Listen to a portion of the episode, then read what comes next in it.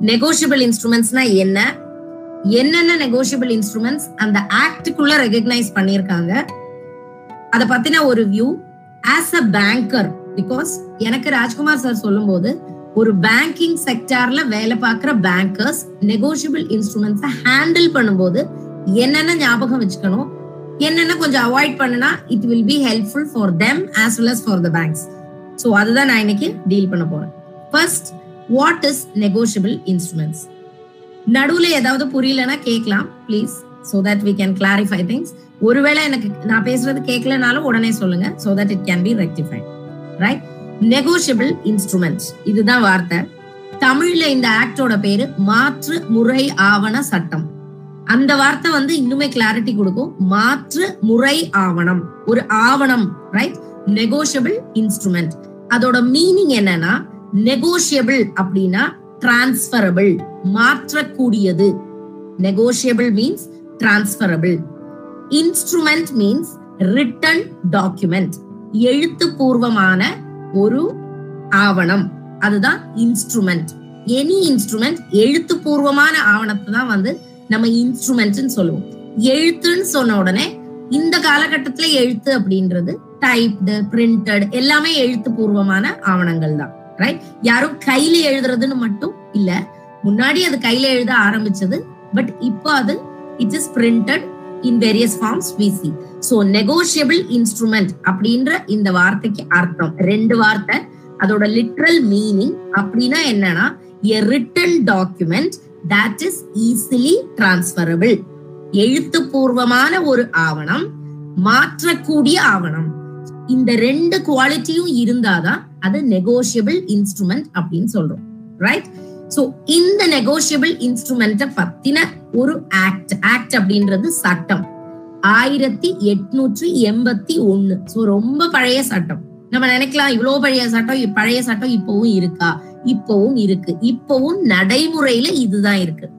Banking செக்டார்ல வேலை பாக்குற நீங்க எல்லாரும் ஆக்சுவலி இந்த சட்டப்படி தான் முன்னே போயிட்டு இருக்கீங்க. நமக்கு தெரியாமலே நம்ம அதுதான் பண்ணிட்டு இருக்கோம். பேங்க்குக்கு லீவு டிக்ளேர் பண்ணணும்னா கூட சொல்லுவாங்க. நெகோசியபிள் இன்ஸ்ட்ருமெண்ட்ஸ் ஆக்ட்ல வந்தாதான் எங்களுக்கு லீவு எல்லாரோட லீவும் உங்களுக்கு அப்படியே அப்ளை ஆகாது.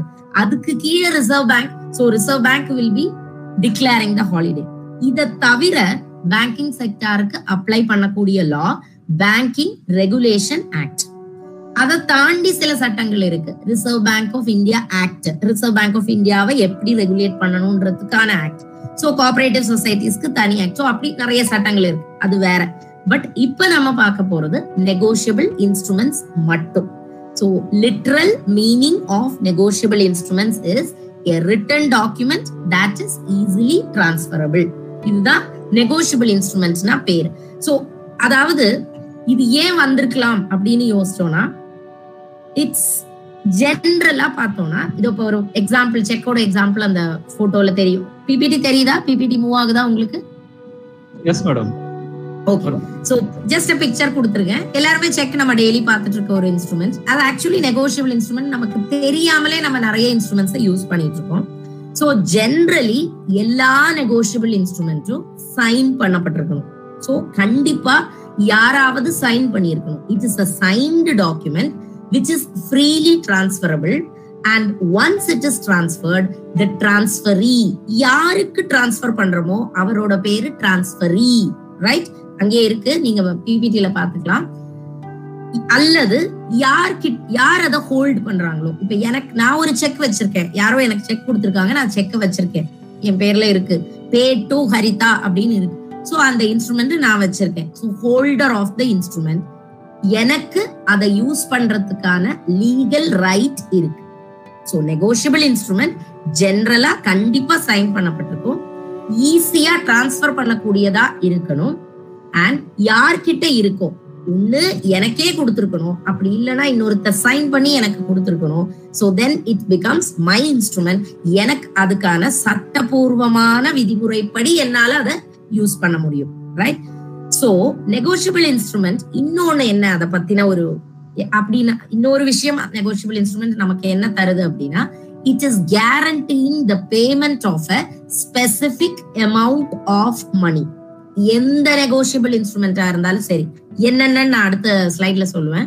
சோ எந்த நெகோஷியபிள் இன்ஸ்ட்ருமெண்டா இருந்தாலும் அது ஒருத்தர்கிட்ட இருந்து இன்னொருத்தருக்கு பணம் கிடைக்கக்கூடியது அல்லது பணம் கொடுக்கக்கூடிய ஒரு ஆவணம் ரைட் அந்த ஆவணத்தை பேஸ் பண்ணி ஒருத்தருக்கு பணம் கிடைக்கும். இட்ஸ் கேரண்டீடு யாருக்கும் கிடைக்க போகுது ரைட் ஏ பி ரெண்டு பேர் இருக்காங்கன்னு வச்சுப்போம் A is writing a cheque to B அப்ப பிக்கு பணம் கிடைக்க போகுது right either on demand or at a set time whose payer is usually named in the document. யாருக்கு பணம் கொடுக்கப்பட போகுது அல்லது இந்த ஆவணத்தினால யாருக்கு பணம் கிடைக்க போகுது அப்படின்றது அதுலயே எழுதப்பட்டிருக்கும். கண்டிப்பா பேர் இருக்கும். எதுவுமே இல்லைன்னா அது ஒரு பிளாங்க் இன்ஸ்ட்ருமெண்ட் அதை வச்சு ஒண்ணும் பண்ண முடியாது ரைட் சைன் பண்ணியிருக்கணும் பேர் இருக்கணும். இதெல்லாம் நெகோஷியபிள் இன்ஸ்ட்ருமெண்டோட ஜென்ரல் ஒரு ஃபீச்சர்ஸ் அல்லது கேரக்டரிஸ்டிக் ஃபீச்சர்ஸ் ஃபாலோ பண்ண முடியுதா?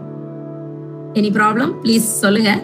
எஸ் மேடம் கரெக்டா இருக்கு மேடம் ஆ ஓகே சோ இது ஏன் வந்துச்சு இந்த நெகோஷியபிள் இன்ஸ்ட்ருமெண்டோட ஆரம்பம்? இப்படி ஒரு நெகோஷியபிள் இன்ஸ்ட்ருமெண்டோட தேவை என்ன அப்படின்னு பார்த்தோம்னா பிசினஸ் டிரான்சாக்ஷன்ஸ் இன்ஃபேக்ட் இது ஆரம்பிச்சது இண்டிவிஜுவல்ஸ்க்காக இல்ல பிசினஸ் டிரான்சாக்ஷன்ஸ் நடக்கும்போது அதாவது ஒரு நாட்டுல இருந்து இன்னொரு நாட்டுக்கு அல்லது ஒரு ஸ்டேட்ல இருந்து இன்னொரு ஸ்டேட்டுக்கு எல்லாம் பொருள் விற்கவும் வாங்கவும் பண்ணிட்டு இருந்தவங்களுக்கு பிசினஸ் டிரான்சாக்ஷன் பண்ணிட்டு இருந்தவங்களுக்கு ஈஸியா மணி டிரான்ஸ்ஃபர் பண்றதுக்காக கொண்டு வரப்பட்ட ஒரு இன்ஸ்ட்ருமெண்ட் தான் negotiable instrument and it is a document for making some payment and it is negotiable so negotiable அப்படின்ற வார்த்தை தான் அதுக்கு இம்பார்ட்டன்ட் டிரான்ஸ்பரபிள் ஒருத்தர்கிட்ட இருந்து பணத்தை இன்னொருத்தருக்கு கொடுக்க முடியும். டிரான்ஸ்பர் பண்ண முடியும். சோ அந்த ஓனர்ஷிப்பையே நம்ம டிரான்ஸ்பர் பண்றோம். ரைட் நேத்து வரைக்கும் என்னோடதா இருந்துச்சு. நாளைக்கு நான் இன்னொருத்தருக்கு கொடுக்க போறேன். அல்லது இந்த இன்ஸ்ட்ருமெண்ட் மூலமா நான் எழுதி கொடுக்குறேன். இது உன்னோடது. சோ நான் ரைட்டையே டிரான்ஸ்பர் பண்றேன். So that is possible in this instrument and they are documents meant for making payment the ownership of which can be transferred. அதான் சொன்னேன். ஓனர்ஷிப்பே மாறுது. நேத்து வரைக்கும் என்னோட பணம் பட் நாளைக்கு நான் செக் கொடுத்து சைன் பண்ணி நீங்க கொண்டு போய் பேங்க்ல கொடுத்தா பணம் உங்ககிட்ட வந்துருது. ரைட் ஓனர்ஷிப்பே மாத்த முடியும் இந்த இன்ஸ்ட்ருமெண்ட்ஸ்னால ரைட் நவ் என்னென்ன நெகோஷியபிள் இன்ஸ்ட்ருமெண்ட்ஸ் ஆக்ட் இருக்கு? டைப்ஸ் ஆஃப் நெகோஷியபிள் இன்ஸ்ட்ருமெண்ட்ஸ் இந்த டைப்ஸ் அப்படின்றது நெகோஷியபிள் இன்ஸ்ட்ருமெண்ட்ஸ் ஆக்ட்ல மூணே மூணு நெகோஷியபிள் இன்ஸ்ட்ருமெண்ட்ஸ் தான் சொல்லப்பட்டிருக்கு. ரைட் அந்த மூணு தான் நீங்க இப்ப பாக்குறது. ப்ராமிசரி நோட் ஜென்ரலா ப்ரோனோட் ப்ரோனோட் ப்ரோனோட் நம்ம சொல்லி பழக்கப்பட்ட ஒரு விஷயம். எல்லாருக்குமே தெரியும். பில் ஆஃப் எக்ஸ்சேஞ்ச் அதாவது மாற்று சீட்டு தமிழ்ல. Bill of exchange and cheque எல்லாருக்கும் தெரியும் செக் காசோலை. ரைட் ப்ராமிசரி நோட்டுக்கு கடன் உறுதி பத்திரம். கடன் வாங்கியிருக்கேன் நான் கண்டிப்பா திருப்பி கொடுத்துடுறேன்னு எழுதி கொடுக்கறது. அதான் ப்ராமிசரி நோட் ப்ரோ நோட் சொல்ல போனா தமிழை விட இங்கிலீஷ்ல நம்ம இந்த வார்த்தைகளை நிறைய யூஸ் பண்றோம். Promissory note bill of exchange and cheque bankers பேங்க்ல ப்ராமிசரி நோட்டு செக்கும் அடிக்கடி கேள்விப்படுற ஒரு விஷயம். பில் ஆஃப் எக்ஸ்சேஞ்ச் அவ்வளவு பிராக்டிஸ்ல இல்லாத ஒரு விஷயம். இருக்கு பட் இந்த மூணு இன்ஸ்ட்ருமெண்ட்ஸ் தான் ஆக்ட்ல சொல்லப்பட்டிருக்கிற negotiable instruments negotiable instruments act அதாவது மாற்று முறையாவண சட்டம் ஆயிரத்தி எட்நூற்றி எண்பத்தி ஒண்ணு. இந்த மூணு மாற்று முறையாவணங்களை தான் அதுல சொல்லப்பட்டிருக்கு. ரைட் ரெகக்னைஸ் பண்ணிருக்கு அப்ப நீங்க கேட்கலாம் வேற இல்லையா? இருக்கு. இது எந்த செக்ஷன்லனா செக்ஷன் தேர்ட்டீன் ஒன் த்ரீ இந்த மூணு தான் ரெகக்னைஸ் பண்ணப்பட்டிருக்கு. Negotiable instruments act states that it is a promissory note bill of exchange and cheque நீங்க டெபினிஷன் பார்த்தா கூட நெகோஷியபிள் இன்ஸ்ட்ருமெண்ட்ஸ்னா என்னன்னு அந்த ஆக்ட்ல போய் டெபினிஷன் பார்த்தோம்னா இருக்காது. அதுல இதுதான் சொல்லியிருக்கு. Negotiable instruments are promissory note bill of exchange cheque இது மூணு தான் சொல்லியிருக்காங்க.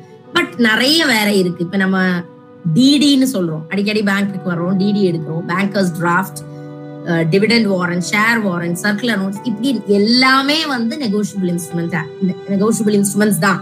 ஆனா ஆக்ட்ல இதெல்லாம் இல்ல. ரைட் நம்ம ஆக்ட்ல இருக்கிறது மட்டும்தான் இன்னைக்கு பார்க்க போறோம். அப்ப பாக்கி எல்லாம் என்னன்னா பிராக்டிஸ்ல வந்தது. Customs and யூசேஜ்ல that is also considered as negotiable instrument because characteristic feature ஏன்னா ஒரு நெகோஷியபிள் இன்ஸ்ட்ருமெண்ட்னா அது மாற்றுதுன்னு நம்ம சொல்லிட்டோம். அந்த மாற்றம் இதுல இருக்கு. சோ எந்தெந்த இன்ஸ்ட்ருமெண்டால நம்மளால பணத்தை மாத்த முடியுமோ பணத்துக்கு பதிலா அதை கொடுக்க முடியுமோ அது எல்லாமே நெகோஷியபிள் இன்ஸ்ட்ருமெண்ட் தான். ரைட் பட் ஆக்ட்ல அதெல்லாம் கிடையாது. நம்ம இது மூணு மட்டும் தான் பார்க்க போறோம். Promissory note bill of exchange cheque right promissory note first one section four sections உங்களுக்கு எந்த அளவுக்கு முக்கியம்னு எனக்கு தெரியல. ஜஸ்ட் ஞாபகம் வச்சுக்கிறதுக்கு வேணும்னா வச்சுக்கலாம். Section four promissory note so pro நோட்னு சொல்றோம். ப்ராமிசரி நோட்னா என்ன ரைட் இட் இஸ் எகெயின் அதுலயே டெபினிஷன் இருக்கு. அண்ட் இன்ஸ்ட்ருமெண்ட் ஸோ இன்ஸ்ட்ருமெண்ட்ன்றது ஏற்கனவே சொல்லியாச்சு. லீகல் அதாவது ரிட்டன் டாக்குமெண்ட் கண்டிப்பா எழுத்துப்பூர்வம் in writing containing and unconditional undertaking so அந்த வார்த்தையை ஞாபகம் வச்சுக்கோங்க.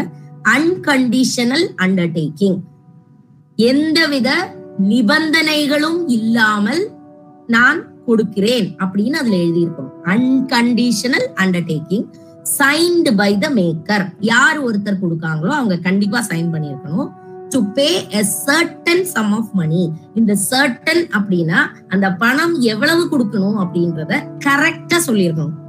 அதாவது ஏனாதானோன்னு இதுல இருந்து இது வரைக்கும் ஒரு ஐம்பதாயிரத்துல இருந்து ஒரு லட்சம் வரை அப்படி எல்லாம் சொல்ல முடியாது.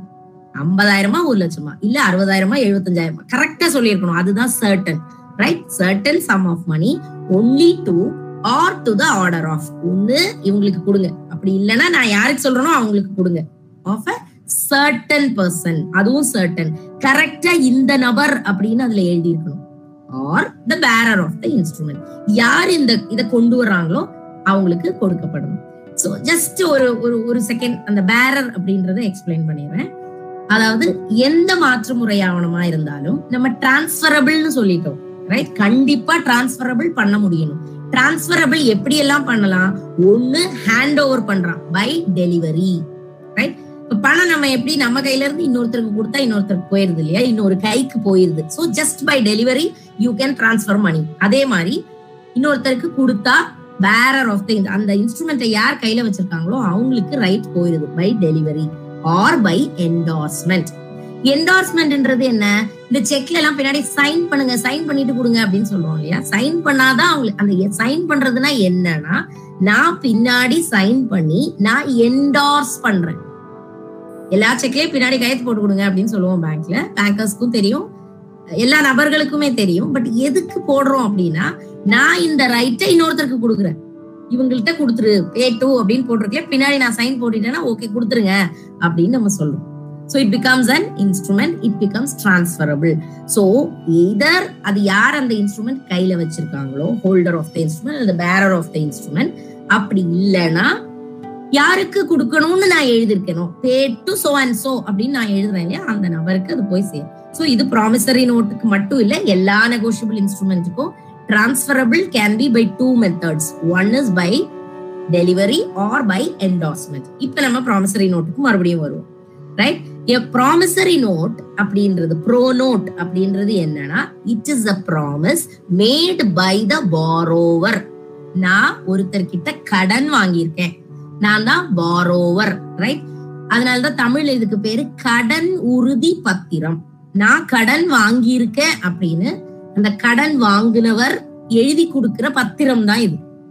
நான் வாங்கியிருக்கேன் கண்டிப்பா திருப்பி கொடுத்துடுறேன் உறுதிப்படுத்துறேன் அப்படின்னு எழுதி கொடுக்கறதுக்கு பேர் தான் pronote right to pay the lender யார்கிட்ட இருந்து கடன் வாங்கியிருக்கணும் அவருக்கு திருப்பி கொடுத்துறேன்னு நான் எழுதுறேன்.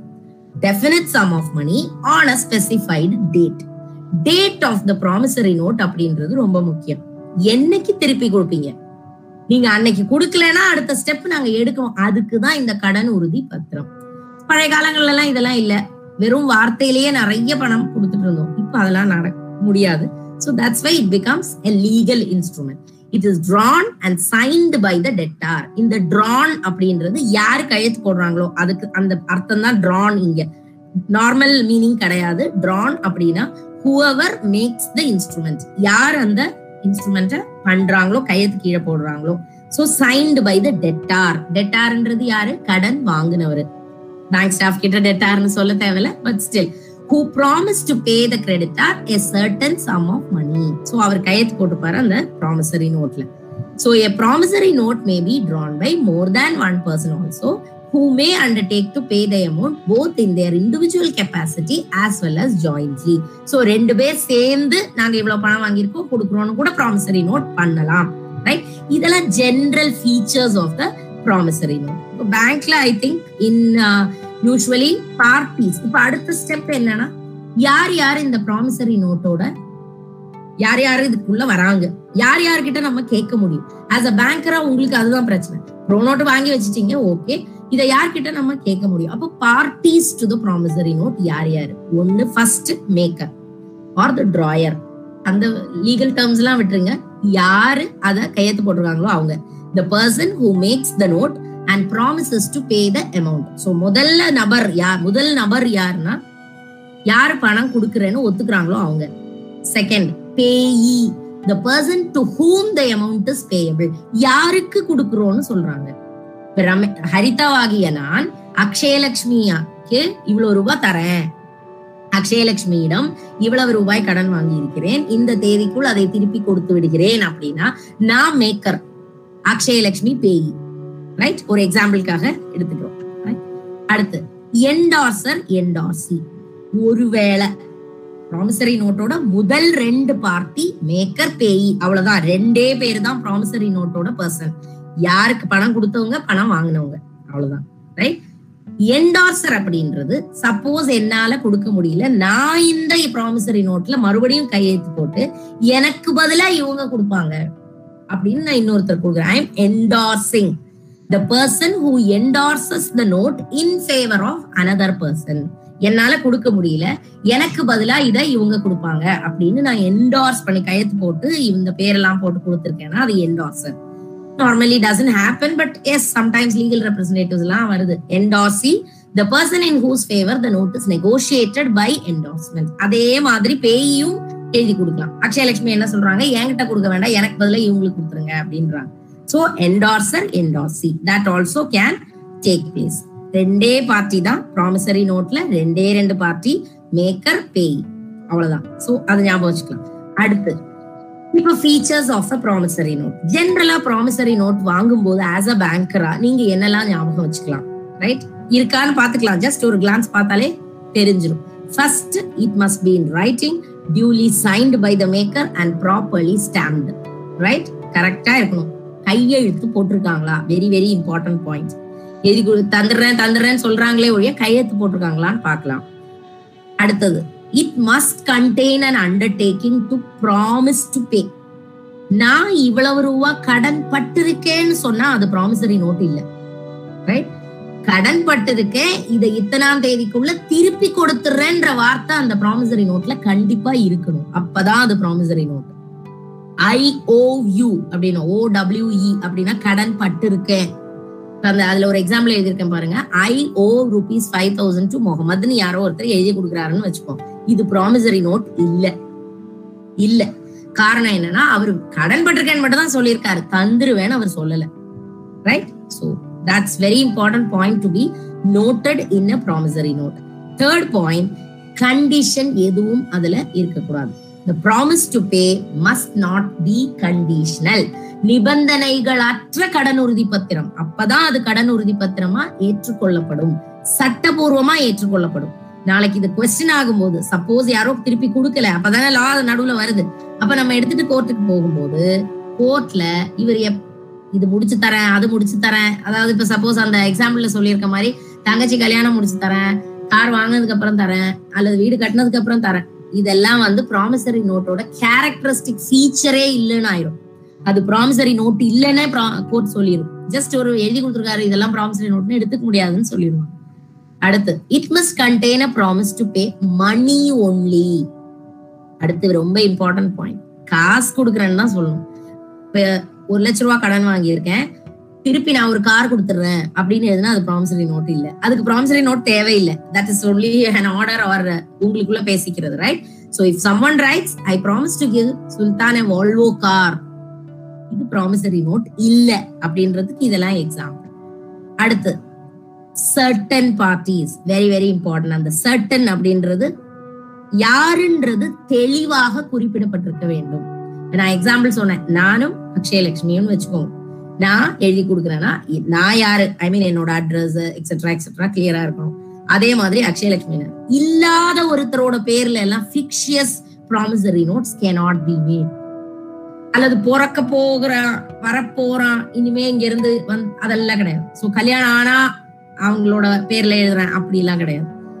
Certain people it must be very very certain maker யார் கடன் வாங்கினவரும் கடன் கொடுத்தவரும் ரெண்டு பேருமே it should be certain and a promissory note may be payable on demand or after a certain date அதனால தான் டேட் ரொம்ப இம்பார்ட்டன்ட் எய்தர் இந்த டேட் முடிஞ்சோடனே அவங்க கேக்குறாங்க ப்ராமிசரி நோட்டை கொடுத்து ஆ ஓகே டைம் ஆயிடுச்சு கொடுங்க. பேங்க்ல எல்லாம் அதான் பண்ணிட்டு இருக்கோம். But otherwise date very important for example if it is written three months after date I promise to pay Mister X or order a sum of five thousand it is a promissory note தெளிவா மூணு மாசத்துக்குள்ள கொடுத்துறேன் அப்படின்னு எழுதியிருக்கோம். Correct so அந்த மூணு மாசம் முடிஞ்ச உடனே அதோட வேலிடிட்டி ஆரம்பமாகுது. எக்ஸிக்யூட் பண்ணிக்கலாம் நம்ம. So we should and the sum payable that is the sum payable mention must be certain again பணமும் எவ்வளவுன்னு சொல்லியிருக்கணும். ஃபர்ஸ்டே நான் சொல்லிட்டேன். ஒரு லட்சத்திலிருந்து ஒன்றரை லட்சம் வரை அப்படிலாம் எழுதக்கூடாது. கரெக்டா எவ்வளவு ரூபா? அது ஒரு பைசாவா இருந்தாலும் ஈக்குவலா கரெக்டா எழுதியிருக்கணும். Certain money it should means the sum payable must be in figures and maybe such that it can be calculated interest இருந்தா இன்ட்ரெஸ்டும் சேர்த்து எழுதுவாங்க. வித் டென் பர்சன்ட் இன்ட்ரெஸ்ட் அப்படின்னா கால்குலேட் பண்ணிக்கலாம். Interest no problem but it must be definitely mention that is the product right இதெல்லாம் features of the promissory note இது ஏன் இங்க சொல்றோம்னா ஆஸ் அ பேங்கரா நீங்க ஒரு ப்ராமிசரி நோட் ஒருத்தர் கொடுக்குறாருன்னு வாங்கி வைக்கிறீங்கன்னா ஜென்ரலா இந்த ஃபீச்சர்ஸ் இருக்கான்னு பார்த்து வச்சுக்கிறது பெட்டர் பிகாஸ் நாளைக்கு இது ஒரு லீகல் டாக்குமெண்டா மாறி கொஸ்டின் ஆகி கோர்ட்டுக்கெல்லாம் போகும்போது பேங்க் மேலயும் பழி வந்துடக்கூடாது. ரைட் கேஸ் சப்போஸ் பேங்க்குக்கும் அந்த பர்சனுக்கும் நடக்குது அப்படின்னா இது ப்ராமிசரி நோட் இல்லைன்னு அவங்க வாதிடுவாங்க. அப்ப நம்ம சைட்ல நாங்க பார்த்துதான் நீங்க ஏன் பார்த்து வாங்கல? இப்பதான் நாங்க பாக்குறோம் அப்படின்னு சொல்ல முடியாது right so features of the promissory note becomes an important point in bank suppose ஒரு மார்கேஜ் ஒரு housing loan or something like that promissory note வாங்கி நீங்க கண்டிப்பா டெய்லி பார்த்துருக்கணும். So it's a note between the bank and the borrower right so he will pay the money back அப்படின்னு அதுல specified டேர்ம்ஸ்ல எழுதி இருக்கு so the bank actually does consider it to have cash value பேங்கை பொறுத்த வரைக்கும் அது ஒரு கேஷ் மாதிரி தான் அது. இன்ஸ்டெட் ஆஃப் கேஷ் அவர் எழுதி கொடுக்குறாரு நான் இத்தனை தேதிக்குள்ள தந்துருவேன் ஸோ அவரோட லோன் முடியிற வரைக்கும் அது உங்களுக்கு ஒரு கேரண்டி மாதிரி. So that is very very important for you bank promissory now coming to ஜென்ரலா நம்ம எழுதுறோம் அல்லது யாருக்காவது எழுதுறோம்னா ப்ராமிசரி நோட்டுக்கு என்னெல்லாம் ஞாபகம் வச்சுக்கணும்? ஏற்கனவே சொல்லியாச்சு. அதுல ஒரு பாயிண்ட் என்னன்னா ஒரு ஸ்டேட்ல சப்போஸ் சென்னையில தமிழ்நாட்டுல எழுதப்பட்ட ஒரு promissory note may be presented in another state in India with the stamp bearing on the promissory note. No additional stamp duty need to be paid. So இன்னொரு ஸ்டேட்டுக்கு போனா அந்த ஸ்டாம்ப் டியூட்டி அப்படிலாம் ஒன்றும் இல்லை. ஒரே ஸ்டாம்ப் டியூட்டி தான். Section four ஏற்கனவே சொல்லிட்டோம். The promise to repay money and no other conditions பிஎன்னு நம்ம போட்டிருக்கிறது promissory note it should be only to promise for money and nothing else and it should be written ரிட்டன்ன்றது இப்போ practically it became ஓடி கால் fill பண்ணிக்கிற மாதிரி இருக்கும். Printed formats டெம்ப்ளேட்ஸ்லாம் இருக்கு இப்போ. So it must be in written in the terms of the instrument extent of liability எவ்வளோ கொடுக்கணும் யாருக்கு கொடுக்கணும் பேயர் மேக்கர் எல்லாரோட டீட்டெயில்ஸும் தெளிவாக இருக்கணும். அண்ட் ஸ்டாம்ப் பேப்பர் நவோடேஸ் வெறும் பேப்பர்ல எழுதாம ஸ்டாம்ப் பேப்பர்ல கூட ரெவென்யூ ஸ்டாம்ப்ஸ் அவைலபிள் இல்லைன்னா அந்த அமௌண்ட்டுக்கு ஸ்டாம்ப் பேப்பர்ல கூட ப்ராமிசரி நோட் எழுதிக்கிறோம். And when he issues normal stamp is affix otherwise as usual revenue stamp எல்லாம் ஃபிக்ஸ் பண்ணி ஒரு வெறும் பேப்பர்ல கூட எழுதுறாங்க practically and try to lend the money by cross account cheques you can mention the cheque details இந்த promissory note so எவ்வளவு ரூபாய் கொடுத்தோன்றது செக்லேயே கொடுத்து அந்த செக் டீடைல்ஸை கூட ப்ராமிசரி நோட்ல எழுதிக்கிறாங்க. And time validity this is very important பேங்கரா உங்களுக்கு இதுதான் இம்பார்ட்டன்ட் ப்ரோனோட்ன்றது அந்த தேதியில இருந்து இப்ப மூணு வருஷத்துக்குள்ள நான் கொடுத்துட்டேன். கொடுக்கணும்னு சொல்லியிருக்கேன். மூணு வருஷம் ஆயிடுச்சு. இன்னைக்கு தேதியில மூணு வருஷம் ஆயிடுச்சு. இன்னையில இருந்து மூணு வருஷத்துக்குள்ள நீங்க அந்த ப்ராமிசரி நோட்டை எக்ஸிக்யூட் பண்ணணும். எக்ஸிக்யூட் பண்ணணும்னா அதை காமிச்சோ அல்லது அதுக்கு கேஸ் போட்டோ நோட்டீஸ் போட்டோ அதுக்கான steps எடுத்திருக்கணும்.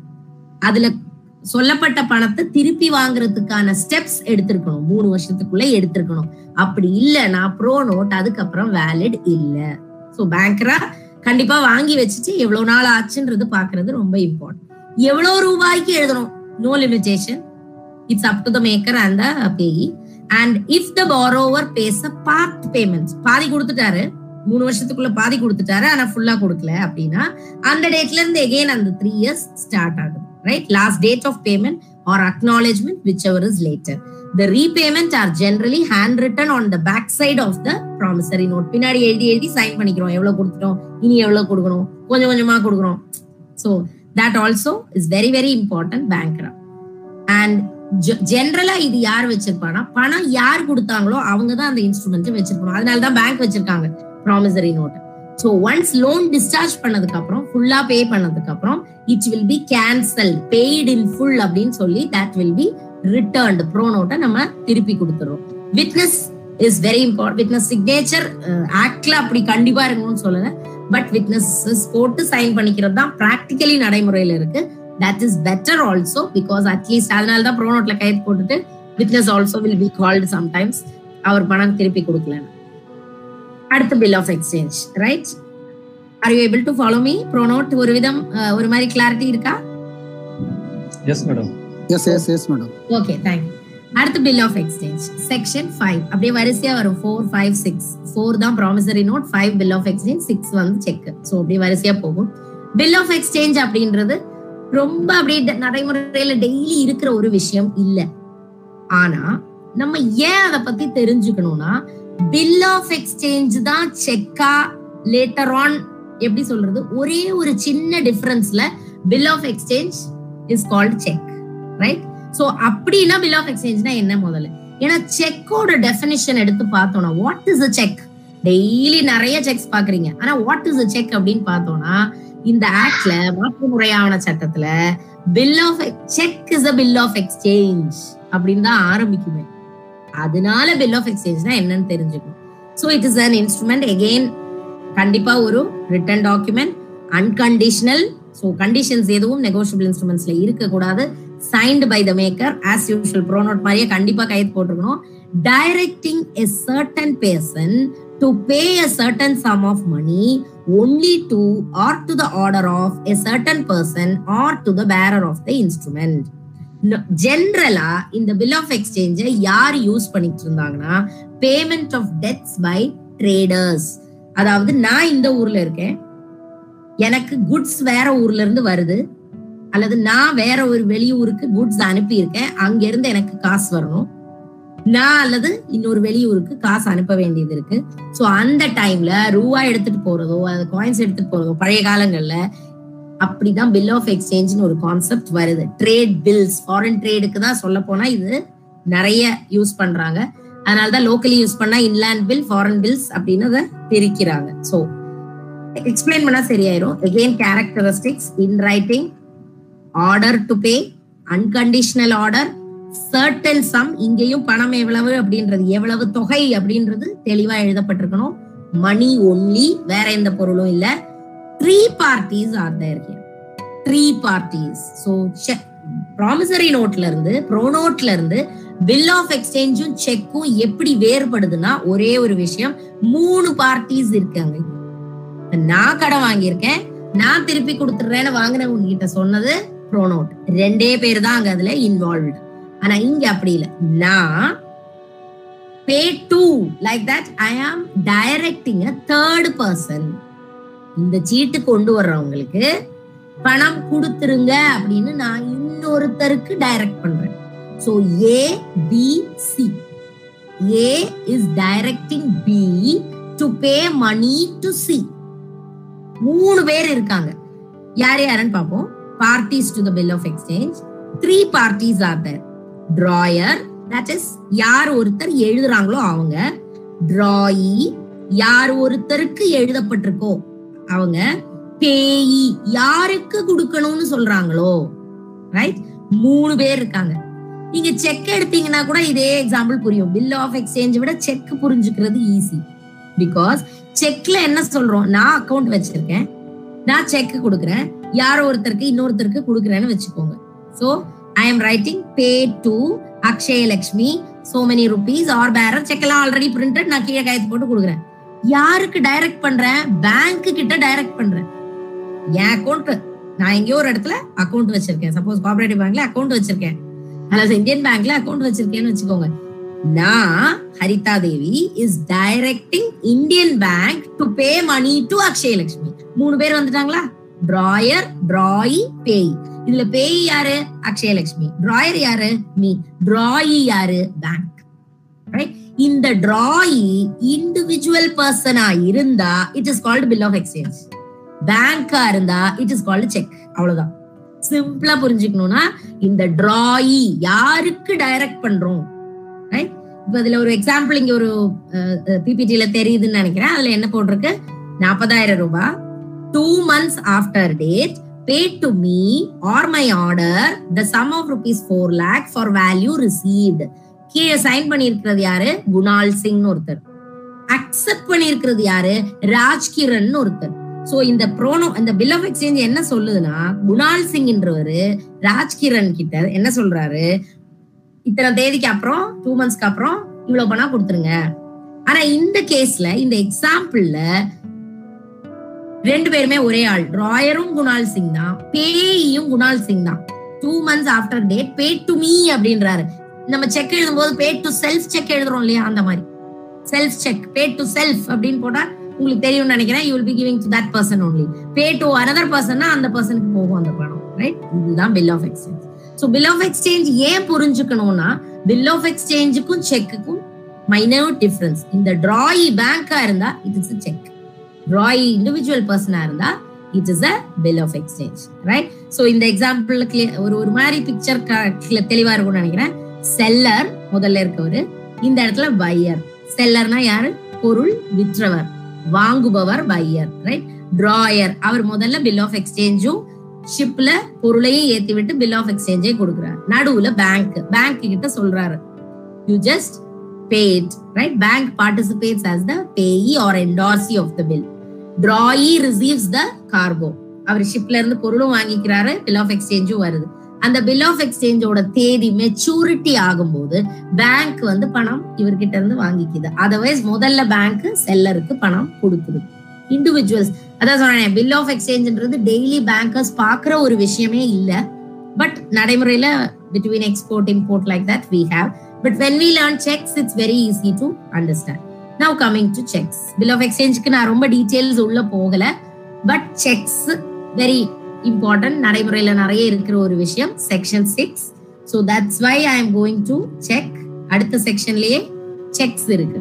Now cheques everybody knows காசோலை காசோலைன்னு சொன்னதை விட செக்னு சொன்னது தான் ரொம்ப அதிகம் right so a cheque is a bill of exchange drawn on a specified banker and not expressed to be payable otherwise than on demand and it includes the electronic image of a truncated check and a check in the electronic form இதெல்லாம் modern developments truncated cheque electronic forms cheques இதெல்லாம் வந்து modern development ஆரம்பத்துல இதெல்லாம் இல்ல. But first புரிஞ்சுக்க வேண்டியது cheque is a bill of exchange எல்லா செக்கும் ஒரு பில் ஆஃப் எக்ஸ்சேஞ்ச் தான்.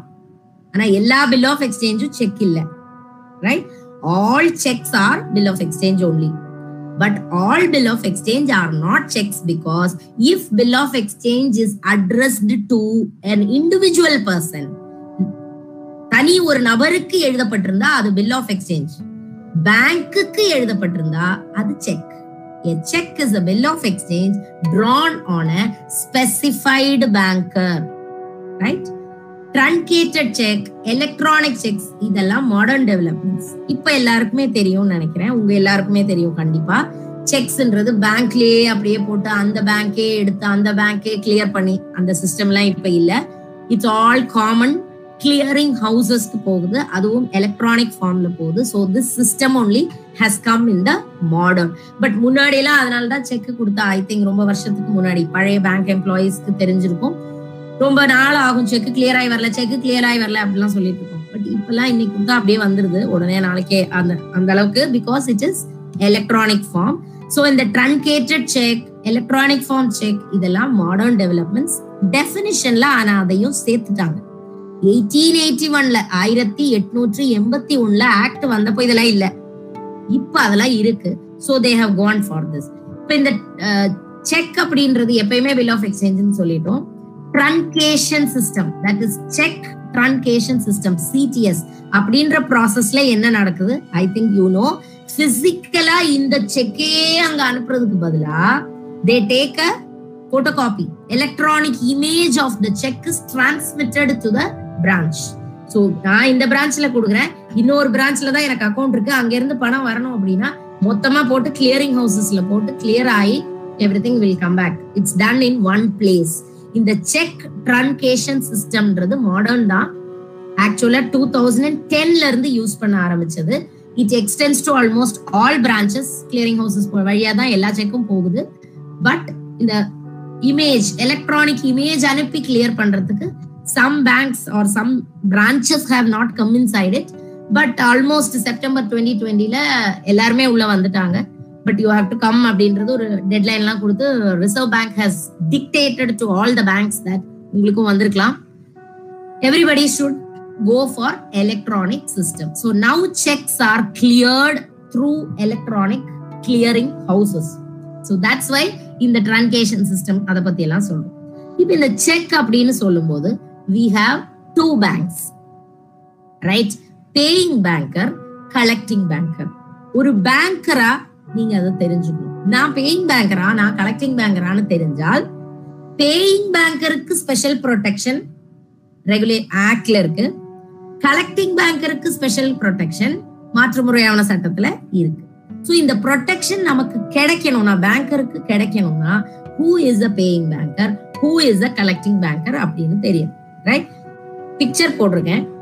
A is giving a cheque to B so இங்க ஏன்றவர் டிராயர் அவரு பிக்கு பணம் கொடுக்கணும். பணக்கு பணத்துக்கு பதிலா அவரு செக் கொடுக்குறாரு. சோ யாருக்கு பணம் போய் சேரணுமோ அவர் தான் payee. Right drawer is the person who wrote the cheque sign பண்ணி நான் கொடுக்குறேன்னா நான் தான் டிராயர் பேயி. சப்போஸ் நான் அக்ஷயலட்சுமிக்கு பணம் கொடுக்கணும்னா payee. Right so A is giving a cheque to B நான் எந்த பேங்க்ல அக்கௌண்ட் வச்சிருக்கணும் அந்த செக் தானே நான் கொடுப்பேன் ரைட் ஐஓபின்னு இங்க எக்ஸாம்பிள் கொடுத்துருக்கேன். இந்தியன் ஓவர்சீஸ் பேங்க்ல எனக்கு அக்கௌண்ட் இருக்கு. அதனால அந்த செக் தான் நான் கொடுத்துருக்கேன். என்னோட பேங்க் தான் டிராயி நான் செக் கொடுக்கும் போது ஆக்சுவலா என்ன பண்றேன்? I am directing my bank to pay money to B A that is me is directing the bank ஒருத்தர் ஒரு செக் எடுத்துட்டு உங்ககிட்ட வராங்கன்னா யாரோ ஒருத்தர் உங்ககிட்ட ஆர்டர் பண்றாங்க. நீங்க அவங்களுக்கு பணத்தை கொடுத்துருங்க. நான் சொல்ற ஆளுக்கு பணத்தை கொடுத்துருங்க. வாய் வழியா சொல்லாம எழுத்துப்பூர்வமா இன்ஸ்ட்ருமெண்டா வருது right so Indian bank or Indian overseas bank I'm sorry Indian overseas bank என்னோட பேங்க் தான் டிராயி பேங்க் ஏன் அக்கவுண்ட்ல தான் பணம் இருக்கு ரைட் சோ என்னோட அக்கவுண்ட்ல இருக்கிற பணத்தை எடுத்து பேய்க்கு கொடுக்கணும். தட் இஸ் பிக்கு கொடுக்கணும். ரைட் இப்ப சப்போஸ் பீன்றவர் அக்ஷயலட்சுமி இந்த எக்ஸாம்பிள்ல நானும் அக்ஷயலட்சுமின்னு வச்சுக்கோங்க. அக்ஷயலட்சுமிக்கு இந்தியன் பேங்க்ல அக்கௌண்ட் இருக்கு. ஐஓபில இல்ல. அவங்க என்ன பண்ணுவாங்க? அவங்க பேங்க்ல தான் கொண்டு போய் இதை கொடுப்பாங்க இந்த செக்கை ரைட் சோ இந்தியன் பேங்க் என்ன பண்றாங்கன்னா அக்ஷயலட்சுமி அவங்களோட கஸ்டமர் அந்த கஸ்டமருக்காக அவங்க இன்னொரு பேங்க்ல இருந்து பணத்தை கலெக்ட் பண்ணி அக்ஷயலட்சுமிக்கு கொடுக்குறாங்க. So that bank is called the collecting banker please be clear புரியலன்னா திரும்ப கேட்டுக்கலாம். அப்கோர்ஸ் உங்களுக்கு தெரிஞ்சிருக்கும் பட் நான் திரும்ப சொல்றேன். So collecting banker is the one who is doing a service for his customer பீன்றவர customer right so now I am giving a cheque to Akshayalakshmi அக்ஷயலட்சுமியோட bank Indian Bank is the collecting banker which is collecting the money from Indian Overseas Bank என்னோட பேங்க்ல இருந்து collect பண்ணி அக்ஷயலட்சுமிக்கு கொடுக்கும் so இப்போ என்னோட bank தான் actually ஆனா பணம் கொடுத்துருக்கு.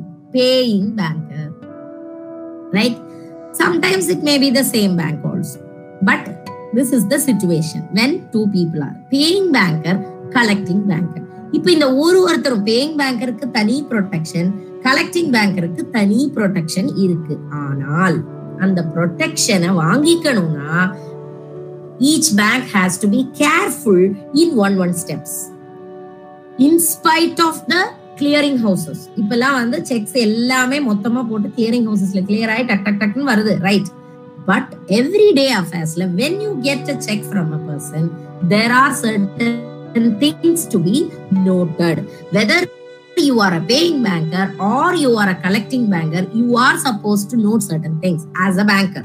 Only when you note that, you get that protection. அப்படி இல்லைன்னா பேங்க்குக்கு அந்த ப்ரொடெக்ஷன் கிடைக்காது இந்த ப்ரொடெக்ஷன்ன்றது எப்ப வரும் later on there is a problem கோர்ட்டுக்கு கேஸ் போயிருச்சு செக் எடுத்துட்டு போறோம். இந்த செக் வேலிடா அப்படின்ற ஒரு பெரிய கொஸ்டின் அங்க நாங்க அப்ப பேங்க் கிட்ட கேக்குறோம். பேங்க் சொல்றது ஆனா இது செக் கரெக்டா தான் இருக்கு. பட் ஃபைனலா கண்டுபிடிக்கிறாங்க. அதுல ஒரு ஃபோர்ஜரி இருந்திருக்கு. நீங்க ஏன் பாக்கல that question will come to the bank so அது வராம இருக்கிறதுக்கு daily அஃபேர்ஸ்ல whether as a paying banker or as a collecting banker the bankers should be careful on certain aspects. Right? அதுல ஃபர்ஸ்ட் பேயிங் பேங்கர் பார்த்துலாம் paying banker is the person already I told you who holds the cheques of the drawer and is obliged to make payments if the funds of the customer are sufficient so யாரோட அக்கௌண்ட்ல இருந்து இப்ப நான் check கொடுத்துருக்கேன்னா என் அக்கௌண்ட்ல பணம் இருக்கணும். அப்பதான் வந்து அதை கொடுக்கணும். அதை பாக்குறதே பேயிங் பேங்கர் தான். எவ்வளவு பணம் இருக்கு? இன்சஃபிஷியன்சி இதெல்லாம் சொல்றதே வந்து பேயிங் பேங்கர் தான். Right and eighty five section eighty five of the Negotiable Instruments Act states that அந்த லைனை திரும்ப படிக்கிறேன். வேற cheque payable to order purports to be endorsed by or on behalf of the payee, the banker is discharged by payment in due course. ரெண்டு வார்த்தை. Discharge பேங்கரோட இனிமேல் எனக்கு liability இல்ல. நான் செக்கோட பேமெண்ட் கரெக்டா பண்ணிட்டேன். Discharge you are left or you are taken away from the responsibility your responsibility is getting over discharge எப்போ? If you have made the payment in due course. Payment in due Kosa இருந்தால் மட்டும்தான் பேங்கருக்கு protection கிடைக்கும்.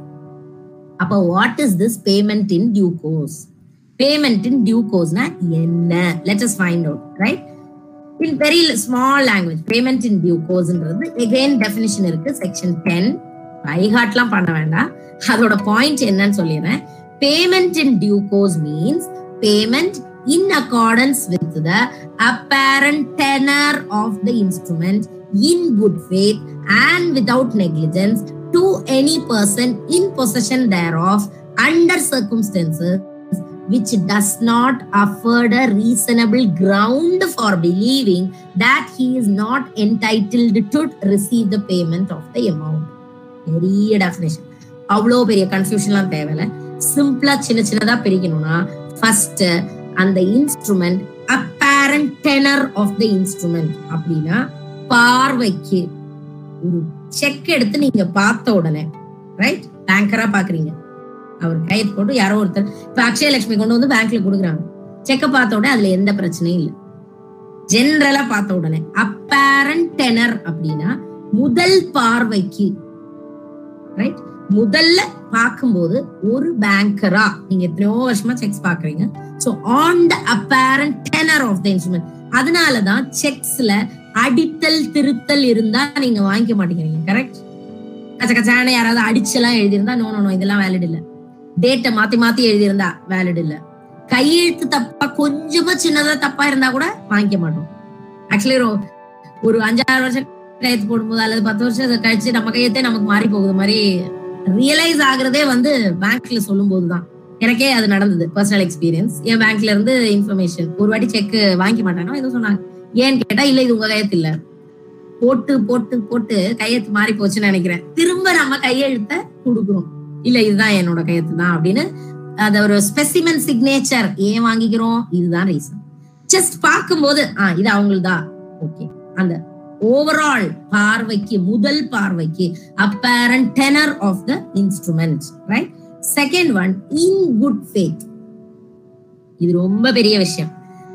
ஒவ்வொரு வழக்குகள்லையும் அதாவது any any case in the court in good faith அப்படின்றது நம்பிக்கையின் பெயரில் அக்ஷயலட்சுமின்ற கஸ்டமர் வந்து செக் கொடுக்குறாங்க. எல்லா கஸ்டமரோட போட்டோவே நீங்க மனசுலயே வச்சுட்டு ஓகே இதுதான் இதுதான் இதுதான் அப்படிலாம் வைக்க முடியாது. ஒரு பேங்கராலையும் பண்ண முடியாது. யாராலையுமே பண்ண முடியாது. ரைட் கண்டினியூஸா வர கஸ்டமரை அப்கோர்ஸ் உங்களுக்கு ஞாபகம் இருக்கும். Bankers treat them very well we know that right but எல்லா கஸ்டமர்ஸ் டெய்லி ஆயிரக்கணக்கான மக்களை பாக்குற அத்தனை பேரையும் நம்ம ஞாபகம் வச்சுக்க முடியாது. ஒரு நம்பிக்கை. ஓகே இவர் இப்படி வந்திருக்காரு டெய்லி வந்திருக்காரு. இது அக்கௌண்ட் இருக்கா? அதெல்லாம் செக் பண்ணிக்கிறோம். ஓகே பாக்கி டீடைல்ஸ் எல்லாம் செக் பண்ணிக்கிறோம். ஓகே இவங்க தான் அவ்வளவுதான். கிட்டத்தட்ட அவங்கள மாதிரி யாரோ வந்தாங்க. இவங்கள மாதிரி so that and all we cannot verify பேங்கரோட கெப்பாசிட்டிக்கு பியாண்ட் அது right in good faith and without negligence and another point is யார் வச்சிருக்கா? யார் இன்ஸ்ட்ருமெண்ட்டை கொண்டு வராங்களோ அவங்க தான் நமக்கு தெரிஞ்சவங்க. அவ்வளவுதான். அவங்க கொண்டு வராங்க. அந்த இன்ஸ்ட்ருமெண்ட் சரியா இருக்கா? இது அவங்களா? ஸ்பெசிமென் சிக்னேச்சர் இருக்கு. வெரிஃபை பண்ணிட்டு நம்ம அனுப்புறோம். Without negligence that's very important so while making the payment the banker does not have any doubt காசு கொடுக்கும்போது ஓவரால் பார்க்கும்போது உள்ள போய் ஒரு ஒரு கையத்தான் ஒரு ஒரு நம்பராலாம் பார்க்க முடியாது. ஓவரால் பார்க்கும்போது ஓகே வி ஆர் கிவிங் அப்படின்னு கொடுத்ததா இருக்கணும். இந்த கண்டிஷன்ஸ் சாட்டிஸ்ஃபை பண்ணும்போதுதான் பேயிங் பேங்கருக்கு ப்ரொடெக்ஷன் கிடைக்கும். In good faith without negligence right அந்த in good faith without negligence அப்படின்றது ஞாபகம் வச்சுக்கணும் நெக்லிஜென்ஸ் அப்படின்றது என்னன்னா ரொம்ப கேர்லெஸ்ஸா ஏதோ ஒண்ணு கொடுங்க சாரா போட்டா ஃபைன் அப்படின்னு கொடுக்க முடியாது. அப்படி கொடுத்திருந்தா அது negligence then banker will not get the protection தப்பா யாருக்கிட்டயோ கொடுத்துட்டோம் பணத்தை. அக்ஷயலட்சுமி நினைச்சு யாருக்கோ கொடுத்துட்டோம். So that is wrong without verifying when you do it becomes without negligence எப்ப இந்த பேயிங் பேங்கர் கொடுக்காம இருக்கலாம்? செக் வருது. இன்ஸ்ட்ருமெண்ட்லாம் கரெக்ட் தான் ஆனா கொடுக்காம இருக்கலாம். எப்போ? When the drawer has countermanded the payment cheque அனுப்பிட்டேன் ஆனா பின்னாடியே நான் இன்ஃபர்மேஷன் பேங்க்கு அனுப்புறேன் அந்த செக்கை என்கேஷ் பண்ண வேண்டாம் அப்படின்னு சொல்றேன். Countermanding the payment death of the drawer எழுதினவங்க உயிரோடவே இல்லைன்னா அதுக்கு தகவல் பேங்க்குக்கு வந்துச்சுன்னா then it need not be encashed insolvency பணம் இல்ல அப்படின்ற ஒரு ஸ்டேஜ் வருது இல்லையா? கோர்ட்ல கேஸ் ஆகி ஐபி பெட்டிஷன் ஒண்ணு போடுவாங்க. சோ கம்ப்ளீட்டா இவங்க கிட்ட பணம் இல்ல. இவங்கள வந்து திவாலா ஆயிட்டாங்க அப்படின்னு தமிழ்ல சொல்றோம் இல்லையா? Insolvency of the drawer in such situations the cheque need not be paid அடுத்து collecting banker collecting பேங்கருக்கும் special protection hundred and thirty one section eighty five paying பேங்கருக்கு hundred and thirty one collecting பேங்கருக்கு collecting பேங்கருக்கும் இதே concept தான். Who has received the cheque in good faith and without negligence crossed generally or specially to himself shall not in case the title of the check proves defective. So later on இந்த cheque அவங்களோடதே இல்ல அவங்க திருடிட்டு வந்த check இதெல்லாம் பின்னாடி வர்ற விஷயங்கள்.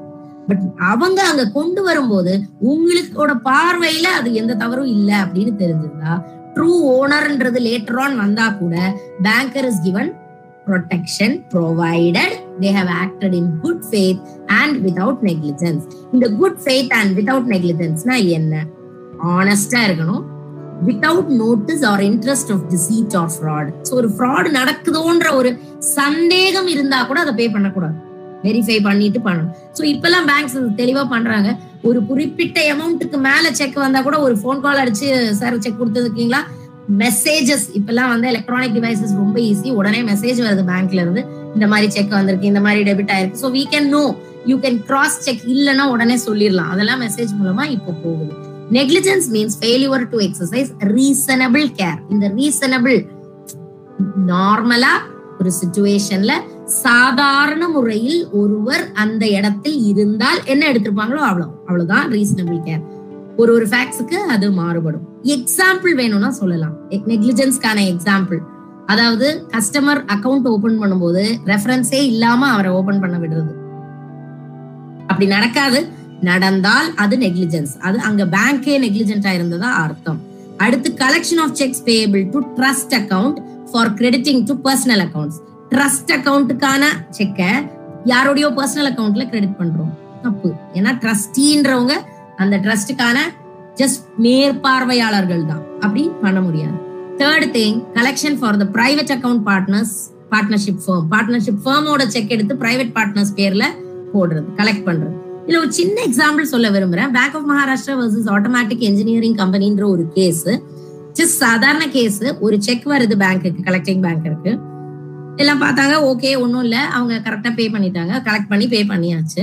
பட் லேட்டர் ஆன் கண்டுபிடிக்கப்படுது அந்த செக்ல ஃப்ராட் இருக்கு. அதாவது ஃபோர்ஜரி கமிட் பண்ணியிருக்காங்க. ரைட் திருத்தங்கள் பண்ணப்பட்டிருக்கு. ஆனா மேலோட்டமாக பார்த்தால் அதுதான் அப்பேரண்ட் டெனர்னு நான் சொன்னேன். மேலோட்டமா பார்த்தப்போ எந்த பிரச்சனையும் இல்லை. அல்ட்ரா வயலட் லேம்ப் பேங்க்ஸ்ல எல்லாம் இருக்குன்னு நினைக்கிறேன். சோ அதை வச்சா அதுக்குள்ள வச்சு செக்க பார்க்கும்போது தெரியுது. திருத்தப்பட்டிருக்கிறது தெரியுது. சோ கோர்ட்ல என்ன சொன்னாங்கன்னா நீங்க ஏன் அல்ட்ரா வயலட் லேம்ப்ல வச்சு பார்க்கல? அந்த பிரான்ச்ல அல்ட்ரா வயலட் லேம்பே இல்ல. ஒரு வருஷம் முன்னாடி உள்ள இப்பெல்லாம் எல்லாமே இருக்கு. சோ அவங்க என்ன ஸ்டாண்ட் எடுத்தாங்க அப்படின்னா இல்ல இல்ல இது வந்து நாங்க ஏன் நீங்க அல்ட்ரா வயலட் லேம்ப் வைக்கல? அது உங்க பார்ட்ல நெக்லிஜென்ட்னு லோவர் கோர்ட் சொல்லுச்சு பட் ஹையர் ஹையர் கோர்ட்டுக்கு போனோம் சுப்ரீம் கோர்ட் வரைக்கும் இந்த கேஸ் போச்சு. டைம் ஆயிடுச்சா சார் ஏதாவது ப்ராப்ளம் எனி ப்ராப்ளம் இல்ல. ஒன்றும் problem you can continue okay so இந்த அந்த கேஸ்ல அப்ப ஆனா சுப்ரீம் கோர்ட் என்ன சொன்னாங்கன்னா அஃப்கோர்ஸ் பார்க்கணும். அல்ட்ரா வயலட் லேம்ப் இருந்தா வச்சு பார்க்கலாம் கரெக்ட் ஆனா அல்ட்ரா வயலட் லேம்ப்ல வச்சு பார்க்கல எல்லா செக்கையும் எடுத்து வச்சு பார்க்கணும்ன்ற அவசியம் அந்த அளவுக்கு we are not imposing responsibility on the banks சாதகமா அல்லது பேங்க்குக்கு சாதகமா தான் அந்த case தீர்ப்பாச்சு. So what I am saying is ஒரு ஓவரால் கேர்ஃபுல்னஸ் இருக்கணும். நார்மலா நம்ம என்னெல்லாம் பண்ண முடியுமோ as a பேங்கரா we should not be negligent if we are negligent this protection is not available அதுக்கு என்னெல்லாம் மனசுல வச்சுக்கலாம்னா கலெக்டிங் பேங்கர் என்ன ஞாபகம் வச்சுக்கலாம்னா collection should be for the customer யாருக்கோ இல்ல. Right கஸ்டமருக்கான he's acting as an agent A collecting banker must must act as an agent for the customer in order to get the protection. யாரோ cheque வராங்க account இருக்கா இது எதுவுமே பார்க்காம அப்படியே collect பண்ணு so that cannot be done Cross the checks. I think everybody, you all know, statutory protection is available in case of cross the checks.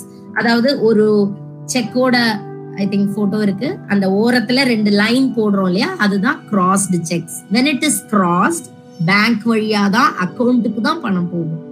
Not outside the I mean on the counter you don't give right even drafts are covered by this protection draft demand draft வந்து இப்போ negotiable instrument ஆக்டுக்குள்ள அது இல்ல but even that the protection is been given இது சின்ன சின்ன examples where the banks cannot be negligent ரொம்ப இம்பார்ட்டன்டான எல்லாருக்கும் தெரிஞ்ச விஷயம். அடுத்து dishonour of cheques dishonour cheque bouncing அதாவது திருப்பி வந்துருச்சு செக் திரும்ப வந்துருச்சு அப்படின்னு சொல்லுவோம் காசு இல்லாம திரும்ப வந்திருக்கு. இன்சபிஷியன்சி ஆஃப் ஃபண்ட்ஸ் சோ இந்த பிரச்சனை செக் பவுன்சிங் அப்படின்றது எப்ப வந்ததுன்னா நைன்டீன் எயிட்டி எயிட் ஏற்கனவே செக் பவுன்சிங் இருக்கு. ஆனா என்னுடைய அக்கவுண்ட்ல பணம் இல்லாம நான் செக் கொடுத்தேன்னா அது திரும்ப வந்துச்சுன்னா ஐ ஆம் கிரிமினலி லயபிள் அது வரைக்கும் நைன்டீன் எயிட்டி எயிட் ஆயிரத்தி தொள்ளாயிரத்தி எண்பத்தி எட்டு வரைக்கும் சிவில் தான். Civil case. சிவில் கேஸ்ன்றது என்ன? பணத்தை திருப்பி வாங்கிக்கலாம் நீங்க.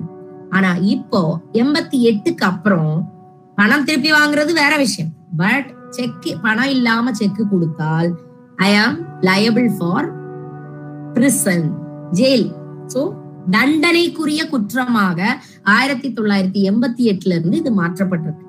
ரெண்டாயிரத்தி முதல்ல ஆரம்பிக்கும் போது ஒரு வருஷ தண்டனைனாங்க இப்ப ரெண்டு வருஷம் வரைக்கும் இம்ப்ரிசன்மெண்ட் கொடுக்கலாம் அப்படின்ற ஒரு சட்டம் இப்ப வந்திருக்கு. அது புதுசு. இன்ஃபேக்ட் நெகோஷியபிள் இன்ஸ்ட்ருமெண்ட்ஸ் ஆக்ட் மாற்று முறையான சட்டம் ஆயிரத்தி எட்நூற்றி எண்பத்தி ஒண்ணுல வரும்போது இது இல்ல. இப்ப இருக்கு. ரைட் பட் இப்ப திரும்ப ஆக்சுவலி வந்துட்டு இருக்கோம். Health is come to so one thirty eight section one thirty எயிட்ல இருந்து ஒன் ஃபார்ட்டி டூ வரைக்கும் டிஸ்ஆனர் ஆஃப் செக் பத்தி சொல்றோம். ரைட் சொல்லப்பட்டிருக்கு. ஆனா அதுல நிறைய எல்லாமே பேங்கரை விட ஒரு இண்டிவிஜுவலா நான் செக் கொடுத்து செக்ல படம் இல்லைன்னா என்ன நடக்கும்ன்றது எனக்கு தான் நிறைய லயபிலிட்டி பேங்கரை விட ரைட் பேங்கர் இதுல என்ன ஞாபகம் வச்சுக்கணும்னா ஒரு செக் டிஸ்ஆனர் பண்றீங்க. பணம் இல்லைன்னு நீங்க திருப்பி கொடுக்கும்போது கரெக்டா தான் அது அப்படி கொடுக்கப்பட்டிருக்கான்றது ரொம்ப ரொம்ப கேர்ஃபுல்லா பார்க்கணும். நீங்க தவறாக டிஸ்ஆனர் பண்ணீங்கன்னா அதுக்கும் லயபிலிட்டி இருக்கு பேங்க் பிகாஸ் சப்போஸ் ஒரு பிசினஸ் மேன் அவரோட செக் டிசானர் ஆச்சுன்னா அவருக்கு அது வெளியில வந்து என்ன சொல்லுவாங்க? அவர் அக்கௌண்ட்ல பணம் இல்ல அவர் கம்பெனியை திவால் ஆயிடுச்சுன்றாங்க திடீர்னு ரைட் சோ அதுக்கு bank has to be careful so நார்மலா இதுல என்ன ப்ரொசீஜர் ஷார்ட்டா தான் நான் சொல்றேன். ஏன்னா இது பேங்கரோட ப்ரொசீஜர் இல்ல இண்டிவிஜுவலோட ப்ரொசீஜர் ஃபர்ஸ்ட் நோட்டீஸ் அனுப்பணும். இந்த மாதிரி செக் டிசானர் ஆயிருக்கு. அப்ப அவர்கிட்ட இருந்து ரிப்ளை வரும். வரலைன்னா கம்ப்ளைண்ட் ஃபைல் பண்ணலாம். எங்க ஃபைல் பண்ணணும்? அடுத்து என்னென்ன கண்டென்ட்ஸ் இருக்கணும்? கரெக்டா எதுக்கு பணம் வாங்கப்பட்டிருக்கு? என்னைக்கு வாங்கப்பட்டிருக்கு? எந்த பணத்துக்காக இந்த செக் கொடு all those details must be there issue summons issue ஆகும். இஷ்யூ சம்மன்ஸ்க்கு அப்புறம் you are call criminal case மாதிரியே இது நடக்கும். சின்ன கேஸ் ஆனா it is a criminal case so criminal கேஸ்க்கு பயந்துட்டு நம்ம ஒரு நோட்டீஸ் அனுப்பும் போதே நார்மலா இந்த செக் எல்லாம் செட்டில் ஆயிரும். டிசானர் ஆஃப் செக்ஸ் ஆனா நிறைய கேசஸ் கோர்ட்ல சின்ன கோர்ட்ல பெண்டிங்கா தான் இருக்கு. இல்லைன்னு சொல்ல முடியாது. ஏன்னா கிரிமினல் கேஸ்ன்னு சொல்லும் போது வாரண்ட் இஷ்யூ பண்ணுவாங்க. அரெஸ்ட் கூட பண்ணலாம் இதுல. சோ அந்த அளவுக்கு இது ஒரு முக்கியமான விஷயம் டிசானர் ஆஃப் செக் அப்படின்னு. சோ எப்ப வந்து அதனாலதான் இப்ப நான் பேங்கர் சைடுக்கு வரேன். பேங்க் வந்து டிசானர் ஆஃப் செக் எப்ப ஜஸ்டிஃபை ஆகுறாங்க? இன் டிசானரிங் கஸ்டமர்ஸ் செக் அப்படின்னா நானே கொடுக்க வேணாம்னு சொல்லிட்டேன். So then I am justified அதாவது நான் செக் கொடுத்துட்டு பின்னாடியே நான் இன்ஃபர்மேஷன் பேங்க்குக்கு சொல்றேன். பேமெண்ட் பண்ணாதீங்க அப்படின்னு சொன்னா அவங்க என்ன டிக் பண்ணுவாங்க? அந்த ரெசிப்ட் இருக்கும். ஒரு சின்ன ரிசீப்ட் மாதிரி கொடுத்து அதுல டிக் பண்ணப்பட்டிருக்கும். நிறைய கண்டிஷன்ஸ் இருக்கும். அதுல இன்சபிஷியன்சி ஆஃப் ஃபண்ட்ஸ் அது மட்டும்தான் ஒன் தேர்ட்டி எட்டுக்குள்ள வருது. செக் டிசானர் ஆகுறதுக்கு வேற பல காரணங்கள் இருக்கு. ஆனா ஜென்ரல்ல நடைமுறையில இன்சபிஷியன்ஸ் ஆஃப் ஃபண்ட்ஸுக்கு மட்டும்தான் இந்த one thirty eight punishment arrest தண்டனை இதெல்லாம் அதுக்கு மட்டும்தான். பாக்கி எல்லாத்துக்கும் அது வராது. அப்ப பேங்க் டிசானர் பண்ணும்போது நீங்க டிக் பண்ணி அனுப்புற ரீசன் ரொம்ப முக்கியம். அக்கவுண்ட்ல பணம் இல்லைன்ற ரீசனுக்கு மட்டும் பனிஷ்மெண்ட் வரைக்கும் போகும். அதனால அதை டிக் பண்றதுக்கு முன்னாடி ஒரு நிமிஷம் யோசிச்சு then only you are safe otherwise என்ன? Payment counter mandate by drawer அதை டிக் பண்ணி அனுப்பிடலாம். டிராயரே அதை கொடுக்க வேணாம்னு சொல்லிட்டாரு. Drawer is dead death news வந்துருச்சு. அவர் இறந்துட்டாரு. அதனால அந்த செக்கை நாங்க டிரான்சாக்ட் பண்ணல. கஸ்டமர்ஸ் இன்சானிட்டி அவருக்கு உடம்பு சரியில்லை. மனநிலை சரியில்லாதவரா மாறிட்டாரு. அதனால அந்த செக் வேலிட் இல்லை. நோட்டீஸ் ஆஃப் கஸ்டமர்ஸ் இன்சால்வன்சி அவர் திவால் ஆயிட்டாரு கோர்ட்டே திவால்னு சொல்லிட்டாங்க. ஸோ இனிமே கொடுக்க வேண்டாம். அண்ட் லிக்விடேஷன் ஆஃப் கம்பெனி கம்பெனியா இருந்தா கம்பெனியோட செக்ஸ் வந்து அவங்க வைண்டிங் அப்க்கு போறாங்க. அதனால கொடுக்க வேண்டாம். லிக்விடேஷன் இனிமே பண்ண வேண்டாம் சோ இதெல்லாம் வந்து உங்களை காப்பாத்திக்கிற reasons that is bankers are safe when they are dishonouring the cheque for these reasons but if they are giving the reason insufficiency of fund then it will lead to punishment also. So they have to be double check before giving that. ஏன்னா ஒரு பெரிய customer ஒரு கோடிக்கணக்கா பணம் வச்சிருக்கிற banker ஒரு அல்லது ஒரு பெரிய பிசினஸ் மேன் அவரோட செக் எல்லாம் டிசானர் ஆச்சுன்னா அவங்களுக்கு அது இன்ஃபேக்ட் அது ஒரு கெட்ட பேர் மாதிரி ரைட் டிஃபமேஷன் சூட் கூட வரலாம். அடுத்து டுவெண்ட்டி எயிட் எயிட்ல கம்பெனியா இருந்தா என்ன நடக்குது? Company is also liable company director is liable one forty ஒன்ல டைரக்டர் மட்டும் இல்ல anybody who was in the charge of the affairs of the company அந்த டைம்ல அந்த செக் சைன் பண்ணும்போது அந்த கம்பெனியை யார் பாத்துக்கிட்டாங்களோ அவங்களுக்கு தான் இந்த ஒன் தேர்ட்டி எயிட் நோட்டீஸ் போகும். So company is also equally liable so இந்த செக்கோட ஸ்டோரி பாத்தீங்கன்னா செவன்டி ஃபைவ்ல தான் வந்து இந்த பீனலைசிங் ப்ரொசீஜர் கொண்டு வரலாமான்னு பேசிக்கிறாங்க.